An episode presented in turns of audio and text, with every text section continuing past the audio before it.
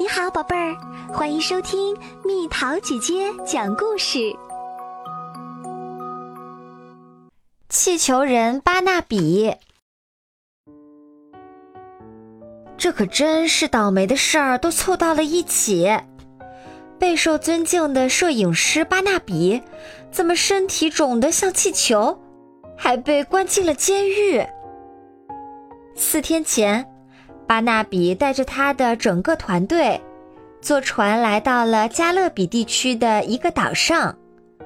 他的团队虽然小，但角色齐全，有助理，有模特儿，还有一位造型师兼发型师兼化妆师。乔治是他的助理，也是他最好的朋友。他们要为一个泳装系列拍摄一组时尚大片儿。这天下午，巴纳比被一只小虫子蛰了一下，他没在意，谁知从此厄运不断。第二天，巴纳比一觉醒来，发现自己变了模样，他全身鼓了起来，就像一个被打满了氦气的气球。同事们和旅馆职员在房间里找到他时。全都惊讶的说不出话来，花了好大力气，他们才把巴纳比从天花板上弄了下来。尽管已经成了这副模样，巴纳比还是想尽快开始拍照。他以为自己不过是被飞虫叮咬后暂时性的皮肤过敏，很快就会好的。于是。大家各就各位，开始工作，同时也采取了必要的安全措施，生怕摄影师飞走。几张照片拍下来以后，巴纳比突然停了下来。他想要的是那种风格独特的照片，跟他刚才拍的那几张要完全不同。正当他在寻找灵感时，几个士兵不知从哪儿冒了出来，二话不说就给他铐上手铐，把他带走了。所有人都目瞪口呆。就这样，巴纳比被关进了岛上的一个高度戒备的监狱里。他真是倒霉透顶，跟一个人高马大、行为粗鲁的家伙关在了同一间囚室里。那家伙老是打他。但即使这样，他的身体也没有瘪下去。摄影组里的其他人都搭最早的一班船走了，除了他的朋友兼忠诚的助手乔治。乔治到监狱里来探望巴纳比。经过调查，他弄清了巴纳比被关押的原因。原来，身体鼓鼓的巴纳比。酷似当地警方正在搜捕的一个危险分子。巴纳比意识到，自己很可能要困在这个可怕的监狱里很久很久。他必须想办法越狱。巴纳比首先必须想办法弄掉绑在腿上的那只铁球。没有了这个沉重的家伙。他或许就能不辞而别。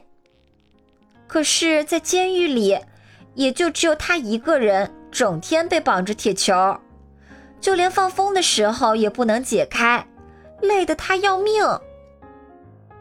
尽管健康状况不好，巴纳比还是逃不脱服苦役的命运，即使是一点效率都没有。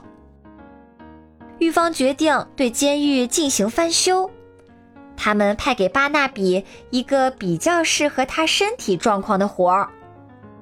为了提高效率，看守甚至同意解下绑在他身上的铁球。气球人在粉刷监狱围墙的时候，想出了一个越狱计划。有一天，乔治来探访巴纳比，巴纳比悄悄地将自己的越狱计划告诉了他。包括每一个行动细节。巴纳比的计划可谓大胆，但并没有妨碍他呼呼大睡。如果一切顺利，同时乔治按计划行事的话，那他重获自由便指日可待。那个重要的日子终于来了，正如巴纳比算好的，当天看守大院的是那个像鼹鼠一样高度近视的人。这将大大有利于他们的行动。乔治做了一个和巴纳比一模一样的气球。巴纳比一看到这个气球，就割断了绑在自己身上的绳索，越过围墙，在墙根儿与乔治会合。但这个巴纳比气球不可能欺骗监狱看守太久，所以他们得尽快逃跑。让狗这样拉着跑可不太舒服，巴纳比有点后悔这个主意。应该尽快搞辆汽车，他想。在监狱那边，他们的计谋被识破了，岛上四处响起了刺耳的警报声。两个逃犯丢下了桃红色的凯迪拉克，因为这车实在是有点太招摇了。他们把自己乔装打扮了一番，小神不知鬼不觉的逃跑。显然，他们的装扮很成功。街上甚至有男人对着巴纳比吹口哨，弄得他很烦。巴纳比和他的伙伴终于来到了港口，他们准备偷偷的上船离开这个国家。可就在这时，巴纳比用来束腰的带子断了，他马上又变回了警察正在到处寻找的气球人的模样。没有退路了，巴纳比和乔治只得跳海逃生。海浪太大，警方的船没法追捕他们。幸亏圆鼓鼓的巴纳比不会下沉。几个小时后。风暴停了，海水恢复了平静。两个落水者被警察捞了上来。让他们感到奇怪的是，刚刚还在被当成罪犯追捕，可一踏上甲板，就受到船上的警察们十分殷勤恭敬的招待。警察解释了事情发生变化的原因。原来，在他们越狱期间。那个酷似巴纳比的坏蛋被抓住了。巴纳比和乔治被外交部长邀请到家里喝茶。这次严重的司法错误让巴纳比蒙受了大冤枉。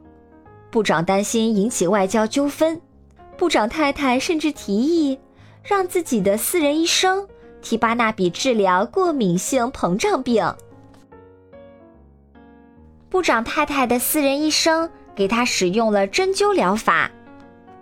几次之后，巴纳比的病就好了，恢复了原先的正常体型。但在离开这个国家之前，摄影师巴纳比还有最后一件事情要做：拍照。好啦，小朋友们，故事讲完啦。最近蜜桃姐姐都在讲一些绝非普通人系列，这些人和我们一般人是不是不太一样啊？那么现在蜜桃姐姐请你想想，你自己有什么优点，又有什么缺点，去仔细的发掘你身上的那些不一样，留言告诉蜜桃姐姐吧。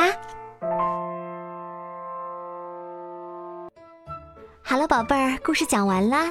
你可以在公众号搜索“蜜桃姐姐”，或者在微信里搜索“蜜桃五八五”，找到告诉我你想听的故事哦。